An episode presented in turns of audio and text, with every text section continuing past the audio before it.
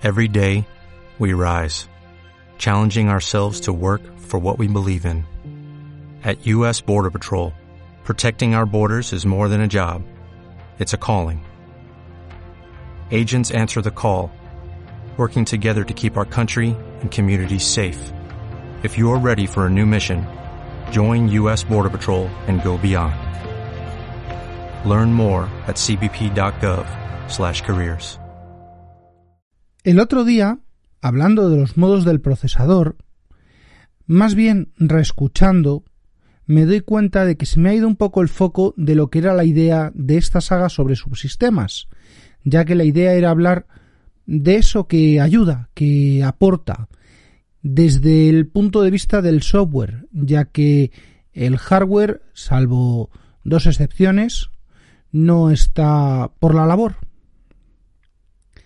En el primero hablé de POSIX, en el segundo del 2, en el tercero de OS2. El cuarto, con más de hardware y a partir de ahí debería ser desde Windows 3 hasta las puertas del 2000. La verdad es que casi no lo he tocado porque no deja de ser un 2 extendido y tienen más importancia los componentes de hardware que el software de la época al menos en sistemas. Además, Rafa de Leña al Mono, dejaré el enlace si lo encuentro, habló de Win32S, un subsistema que permitió ejecutar con un kernel de 16 bits, el de Windows 3 y 2, instrucciones que si no eran de 32 bits eh, como manda el canon, al menos trabajaban en modo largo, en modo de 32 bits. Toda una proeza para su tiempo. Tengo pendiente hablar de otras cosas que nacieron en ese momento, tecnologías que han venido eh, arrastradas, algunas, otras con renacimientos. En fin, vamos a por la intro.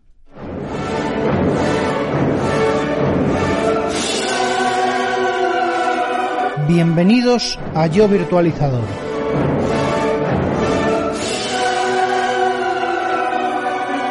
tu podcast de referencia del mundo de la tecnología y de la virtualización.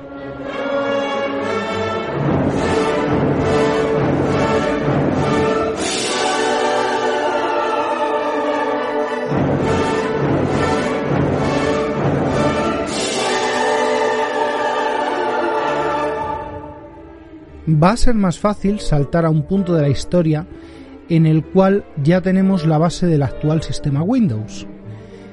En algún momento está bien señalado en la espalda de alguien, Microsoft e IBM rompieron su proyecto conjunto del maravilloso Microsoft OS2, quedando dividida así la parte de IBM que luego sería Warp o Merlin y de lo que ya he hablado, incluida su visión de la retrocompatibilidad, y del lado más difuso, oculto y oscuro de Microsoft. Por un lado, Microsoft seguía vendiendo DOS y Windows 3 y aguantando a Digital Research, IBM y otros con sus propias versiones y acusaciones de mal funcionamiento. Esto ya lo he explicado y es que pasa por programar lo más al límite que se podía. Eso por un lado. Y porque los usuarios eh, hacían cosas, bueno, como también expliqué eh, el último día, que es lo que era mi sospecha. En ese tiempo, en paralelo, los reyes indiscutibles del software de servidor era Nobel con su netware en diferentes eh, versiones y los fabricantes de Unix. Y si en el mundo del hardware eh, también era más diverso, eh, Digital tenía procesadores, IBM, tenía otros procesadores, Sun tenía otros procesadores y había, había más fabricantes. De hecho, DOS y Windows hasta ahora solo habían funcionado en x86, así como Amiga y Mac solo lo habían hecho en Motorola. El primer caso de sistema operativo portado con éxito entre plataformas fue CPM, aunque llegó tarde. Obviamente no me meto con los diferentes Unix que ya sabemos cómo es la historia. Hablo de la plataforma PC, si es que no indicó lo contrario. Después de esto le tocaría el turno a Apple, dos veces. La primera un poco más suave, de Motorola 68000 eh, a IBM PowerPC, y después de PowerPC a Intel. Ahora les ha entrado por hacerlo una tercera vez, de Intel a ARM. Bueno, de esto ya se ha hablado mucho, se ha escrito mucho, han hablado los que dicen que saben y yo de esto digo que no sé, así que no voy a meterme con ello, no es mi campo y bueno, pues como he dicho, ya se ha hablado, visto y escrito demasiado sobre sobre ello tenemos aún mucho donde trabajar. Todos esos Linux, donde en el núcleo se ha incluido la compilación selectiva para cada una de las múltiples plataformas hardware que existen, Intel de 32 bits ya quedan pocos, pero aún siguen eh, soportándose cosas como i386 o i686, Intel de 64 bits que incluye a AMD, se llama AMD 64, IBM S390, por ejemplo, también, ARM, de casi todas sus ramas, aunque lo más común eh, ya es encontrarse ARM64 para sistemas ARM V8. También existen los ARM de 32 bits como ARM HF, ¿vale? Que sería la versión 7.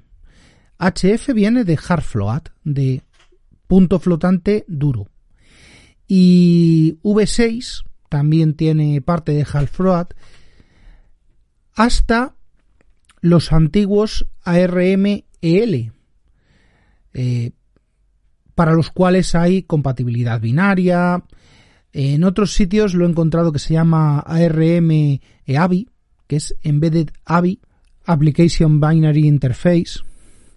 Bueno, que sí, que todo esto, desde lo más moderno hasta lo último, eh, está muy bien, está bien modernizar, pero sinceramente, todavía conozco sitios donde quedan aparatos industriales que es que ni siquiera necesitan FPU.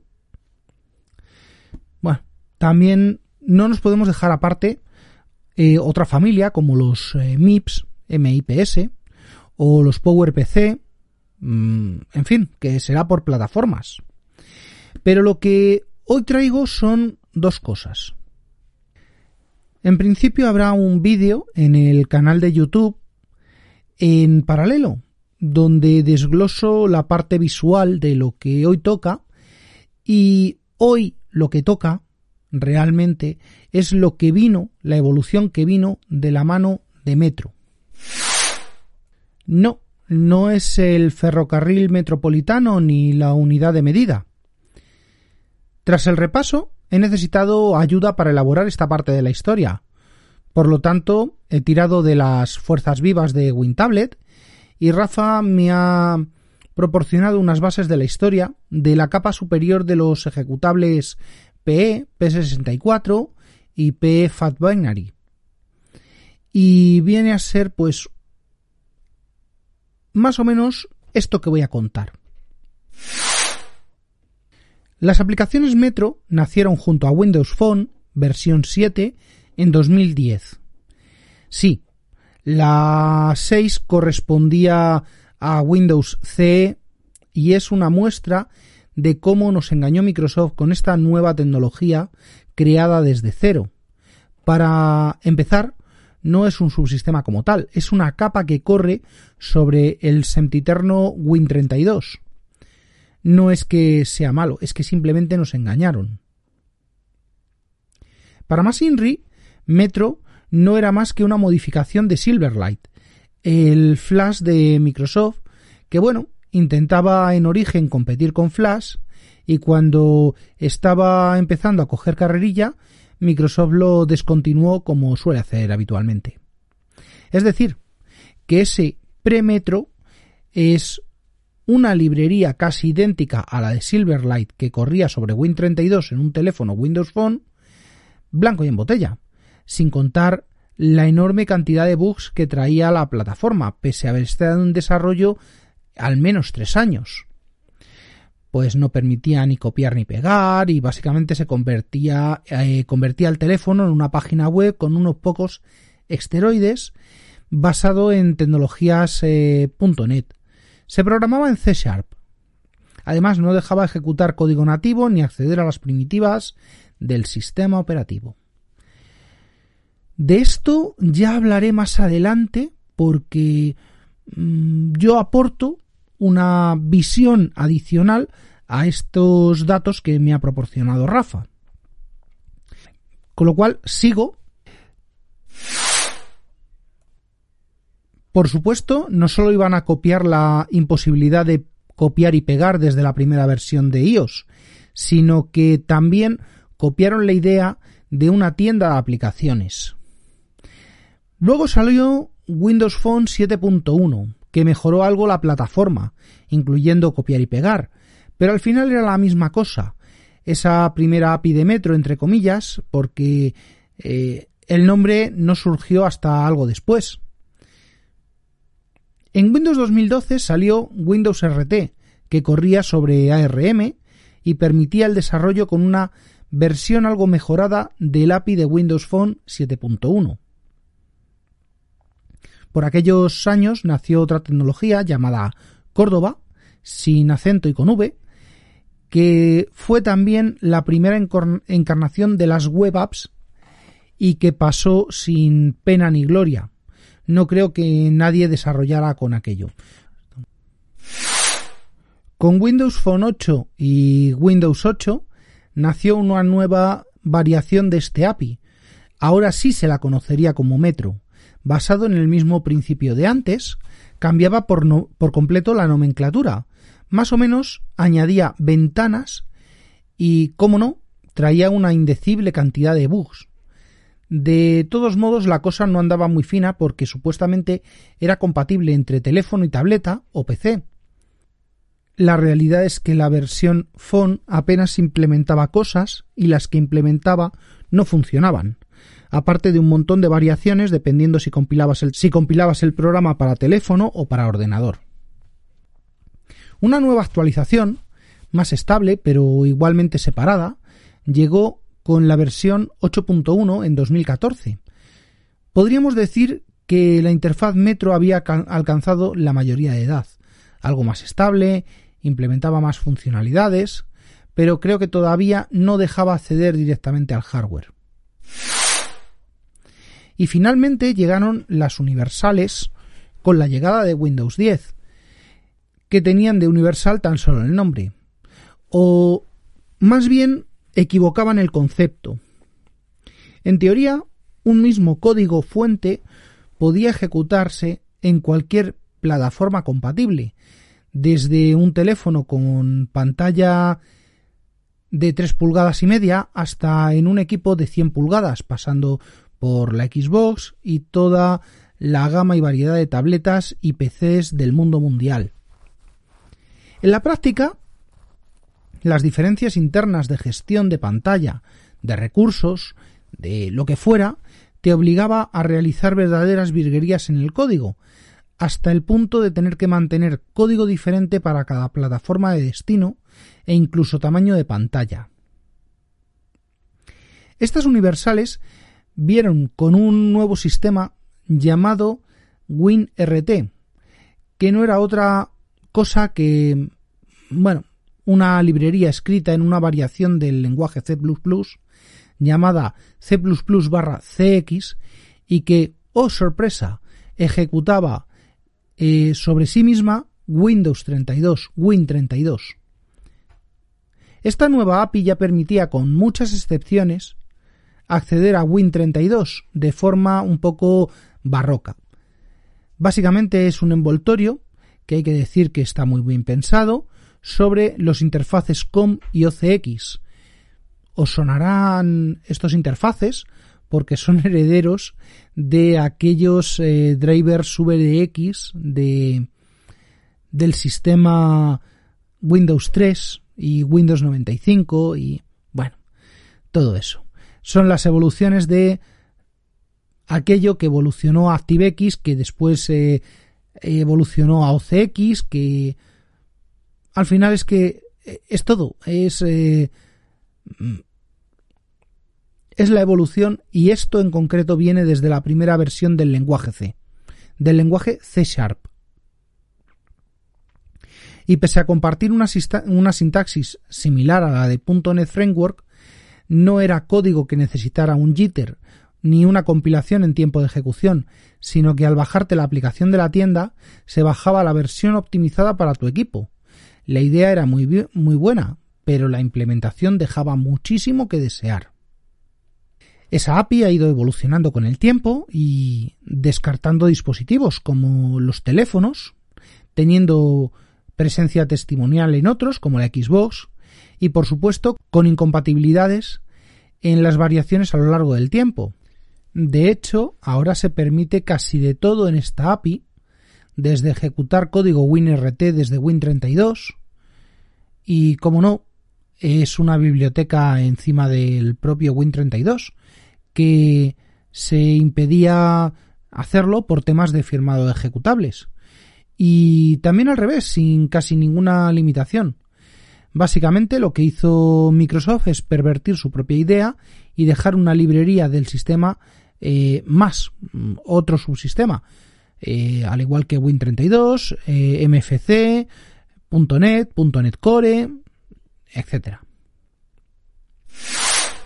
La última gran idea de Microsoft han sido las aplicaciones PWA, siglas de Progressive Web Apps, que viene a ser una vuelta de, tuerca hacia el concepto del Silverlight, pero moderno y, y por supuesto con un API nuevo e incompatible con todo lo anterior. Podríamos decir que es el heredero de Córdoba y como tal, quitando alguna aplicación destacable, también va a heredar el pasar sin pena ni gloria y es que los desarrolladores están cansados de tanto cambio de API, tanta promesa rota, tanto bandazo, en lo descrito hasta ahora ha habido 10 años, tres cambios completos de paradigma y dentro de esos cambios un total de al menos 5 cambios de concepto y filosofía de desarrollo. Todo esto, además, tenemos el punto .NET Core, que es un nuevo empezar desde cero.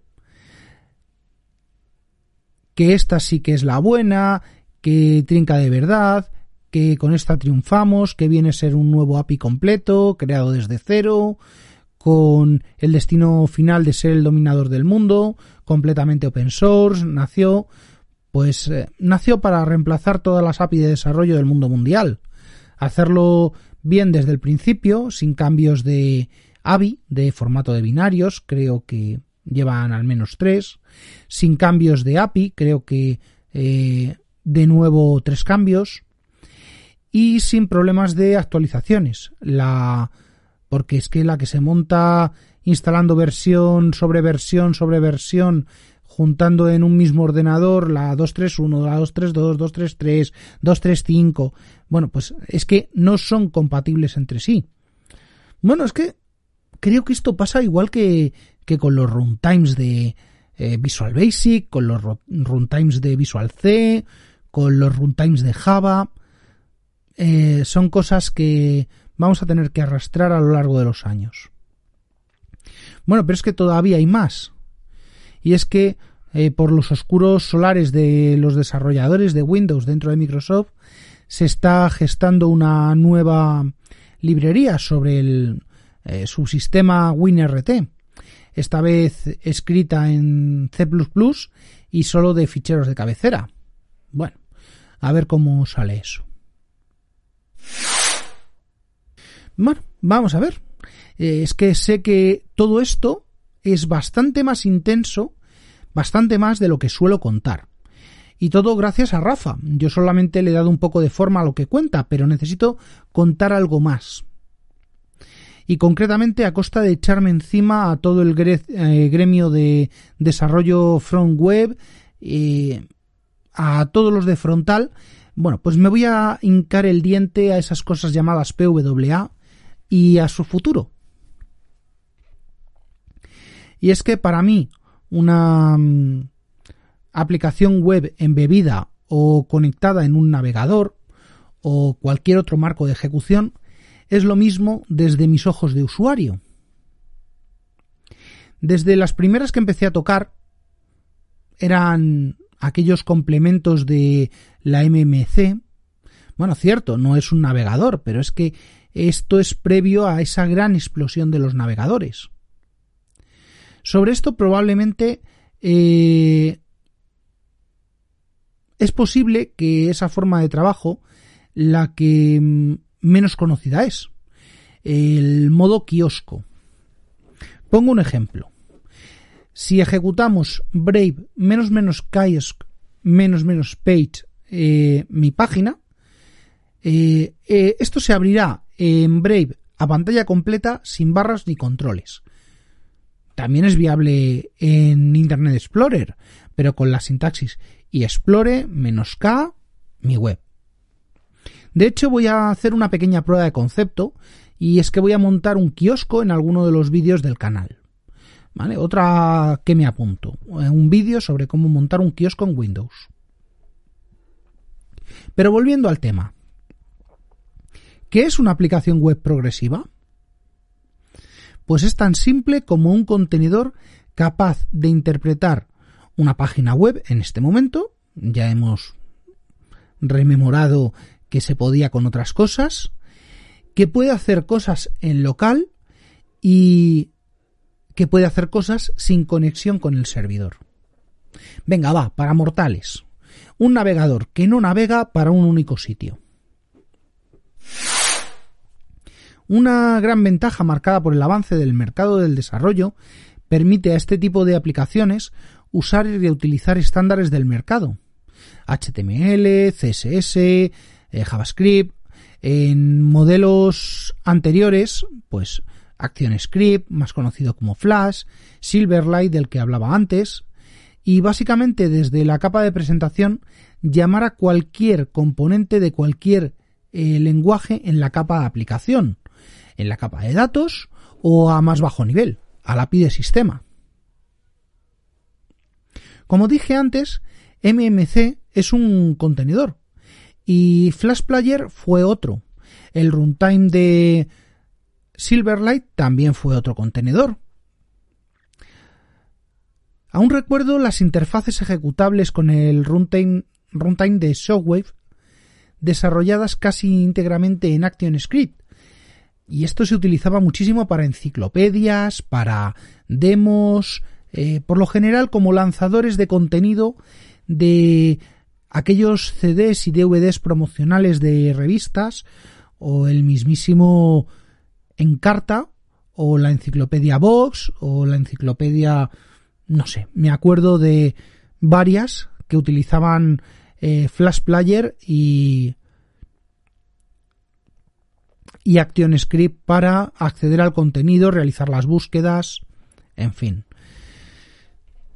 Hoy en día, cualquier PWA moderna continúa con unas reglas muy similares, desde una interfaz con unas reglas de diseño en su nivel y un lenguaje visual determinado, al desarrollo de objetos internos que alcanzan las diferentes capas. Está claro que no todo es exactamente igual. No es lo mismo eh, Runner que Electron, no es lo mismo Object Vision que Visual Studio. Conociendo esto podemos ver que las PWA son incluso anteriores a esta nomenclatura. Su filosofía es un contenedor de la interfaz y una aplicación por debajo que realiza las operaciones. La expansión de la web a lo largo del tiempo ha permitido ampliar y mejorar las tecnologías que se usan en la capa de presentación, desde el aspecto tosco que presentaba un Runner a la estética refinada que se puede ver en un Electron más moderno, incluyendo hasta mm, ese conocido Material Design. Esa similaridad entre la web llevada al escritorio permite uno de los mayores avances proporcionados por esta funcionalidad, que es la capacidad de realizar una actualización silenciosa de los componentes sin tener ni siquiera que relanzar la aplicación. De hecho, es la funcionalidad de las más desaprovechadas. Leyendo sobre esto, el estándar de web progresiva ofrece la capacidad de encapsular un sitio web completo y de transmitir las características de la web al mundo local, sin conexión. Caches locales, datos, almacenamiento persistente, acceso a funciones con ejecución local, dispositivos locales y usando lenguajes de programación que permiten interactuar tanto con el sistema operativo como con el usuario. Y una ventaja más, la posibilidad de que la aplicación web progresiva se comporte de la misma manera entre diferentes sistemas operativos, tan solo con adaptar el marco de ejecución, el motor de ejecución, un navegador sin barras ni otros componentes que saturan la interfaz. Que la web sea más aplicativa en lugar de informativa permite que se use un, más un navegador que las aplicaciones locales. Esto es una certeza, lo podéis ver en los últimos años, eh, que la gran mayoría de aplicaciones que antes teníamos independientes han ido migrando a versiones web y se utilizan desde web en casi todo. Y esto está basado en uno de los principios olvidados, que es la portabilidad del software. Sí, sé que esto, en comparación con lo que he comentado proporcionado por Rafa arriba, es un poquito eh, muy LOL, pero, oye, sinceramente, el principio de compatibilidad del hardware y portabilidad del software sigue estando ahí. A quien no le interesa, mm, ya sabemos quién es. Bueno, del nombre llama la atención el término progresivo, pero ese, ese término hace honor a la estrategia que acabo de resumir. La web progresiva es una estrategia donde, una vez definido e implantado el contenedor, el desarrollador se centra en las funciones del sitio. Al igual que un sitio web donde el desarrollador eh, agrega y modifica el sitio desde el gestor de contenido, el desarrollador de una aplicación progresiva puede entregar al contenedor modificaciones del sitio web para realizar esas mismas modificaciones, parcheos, mejoras, ampliaciones. Y es que, según esto, debería estar más actualizada una aplicación web progresiva, que viene a ser poco más que una web embebida, que una aplicación destinada a la distribución eh, final por binario compilado e instalable. Pero bueno, tampoco es eh, tan exacto y no siempre pasa. Obviamente el desarrollo de frontal y el basado en CMS con el que las PWA comparten lenguajes y tecnologías también permite crear en parte estas aplicaciones con ciertas eh, limitaciones. Y es que obviamente no vamos a tener a un WordPress en local metido dentro de una PWA de escritorio. Pero sí podemos tener el acceso a ese WordPress dentro de una PWA. Luego lo explicaré. De hecho, entre todos los marcos que tenemos, tenemos inicialmente a Sulrunner entre los entornos de aplicación ya modernos. Y esto está descontinuado hace más de una década. Otros entornos, como por ejemplo Air de Adobe, sucesor de Flash, que a su vez eran los sucesores de Macromedia, y tenemos también a Flex, derivado de, de esto y donado a la Fundación Apache. También tenemos Moonlight, que es el alter ego libre de Silverlight, y tenemos a Silverlight de Microsoft. Y otros que seguramente, em, de los que ya seguramente no se acuerden ni sus desarrolladores. Todo esto eh, queda obsoleto, destronado por los mm, últimos, más modernos, mucho más usados, CEF, Electron y en menor medida Qt Quake y Gears. Qt eh, tiene su propio entorno basado en sus primitivas, en Qt, queda bastante bonito, pero no sé por qué no está más extendido. Y Gears es muy usado eh, actualmente para juegos. De los otros dos, actualmente quien más extensión tiene es Electron, de todos conocido, y con un repositorio de software tan variado que cubre casi todo tipo de aplicaciones, como el Visual Studio Code, Valena Etcher, y Ceph es Chromium Embedded Framework, que cubre otro montón de aplicaciones, como Spotify o Power BI, y muchos juegos basados en Unity o el mismísimo Second Life. Que sí, que todo esto tiene... ¿Cómo se llama? Instaladores, tiene un ejecutable local, pero ese ejecutable no pasa a ser no pasa de ser más allá del entorno de ejecución del contenedor y lo que se actualiza por debajo, la aplicación, no la llegamos a tener nosotros. El uso de un navegador recortado por aplicación, un proceso independiente, vale, esto no es óptimo, ni aún ofreciendo aislamiento y contenedorización de sus bibliotecas, por el simple hecho del consumo de memoria.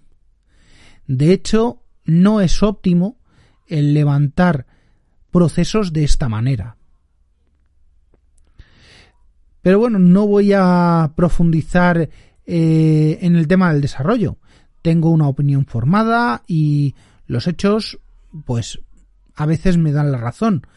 Pero es sumamente impopular. Esta opinión es muy impopular, así que no diré que usar este tipo de contenedores por aplicación es ineficiente desde el punto de vista del consumidor, pero sumamente rentable en desarrollo. Y puesto que el dinero sigue un determinado flujo, esta tribuna no es la más adecuada para realizar críticas o cambios. También tenemos diversas noticias que llegan desde otros fabricantes e integradores que ponen en peligro este modo de trabajo, como por ejemplo Apple en Safari o Firefox en el escritorio, quienes han dejado de soportar PWA en escritorio, pero sí aún en sistemas móviles. Desde luego, eso tiene implicaciones de seguridad. De ahí esas decisiones. La funcionalidad eh, se llama SSB, el Site Specific Browser.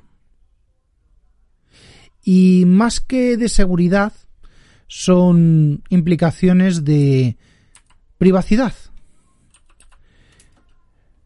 Dado que estos frameworks embebidos eh, pues no es posible añadirles extensiones como uBlock o I don't care about cookies o cualquier otra, o aplicar políticas de sistema como el deshabilitado de Quick o de eh, DNS over HTTPS o over TLS, es cada vez más relevante tener en red disponible sistemas de filtrado y protección, sean por medios de seguridad como IDS o IPS, en los mejores casos vamos a tener eh, inspección de paquetes, bueno, también vamos a tener posiblemente EDRs o, vamos a tener simplemente un firewall y un p o similar que además de realizar las funciones de eliminación de publicidad, pues también permiten restringir telemetrías y otros vectores, pero no nos van a ayudar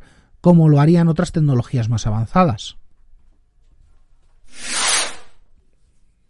En este punto creo que va a ser mejor que lo deje por hoy, porque lo que yo quería contar es cómo convertir una aplicación web convencional en una PWA embebida de navegador. Por navegador y por sistema operativo. Pero puesto que estas cosas eh, más técnicas son mejores vistas que escuchadas, lo que voy a hacer es crear una serie de artículos en web y tantos como me sea posible. Así que sin más, aquí queda eh, esta serie y creo que este será el último capítulo de la saga de subsistemas y retrocompatibilidad, puesto que ya que hemos llegado a la actualidad, poco más me, queda que contar. Y hasta aquí el capítulo de hoy de Yo Virtualizador, podcast asociado a la red de sospechosos habituales. Suscríbete en fitpress.me barra sospechosos habituales.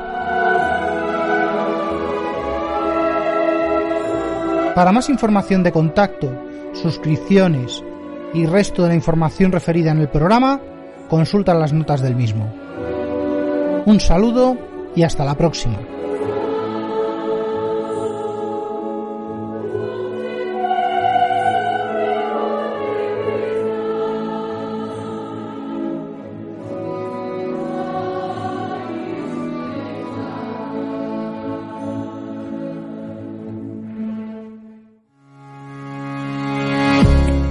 Podcaster, tienes voz. Si eres podcaster, tienes voto. Asociación Podcast es tu sitio. Soporte, formación, mesa de debate, eventos. Asociacionpodcast.es. Entra y hazte socio. Info arroba asociacionpodcast.es. Si tienes un podcast, eres podcaster. Si tienes un podcast, importas. Como nuevo cliente de Western Union, puedes disfrutar de una tarifa de envío de 0 dólares en tu primera transferencia internacional de dinero en línea. Envía dinero a los tuyos en casa de manera rápida, fácil y conveniente. Visita westernunion.com o descarga nuestra app hoy mismo y tu primera tarifa de envío corre por nuestra cuenta. Aplican ganancias por cambio de moneda. No disponible para tarjetas de crédito y envíos a Cuba. Servicios proporcionados por Western Union Financial Services Inc. NMLS 906983 o Western Union International Services LLS NMLS 9069 85.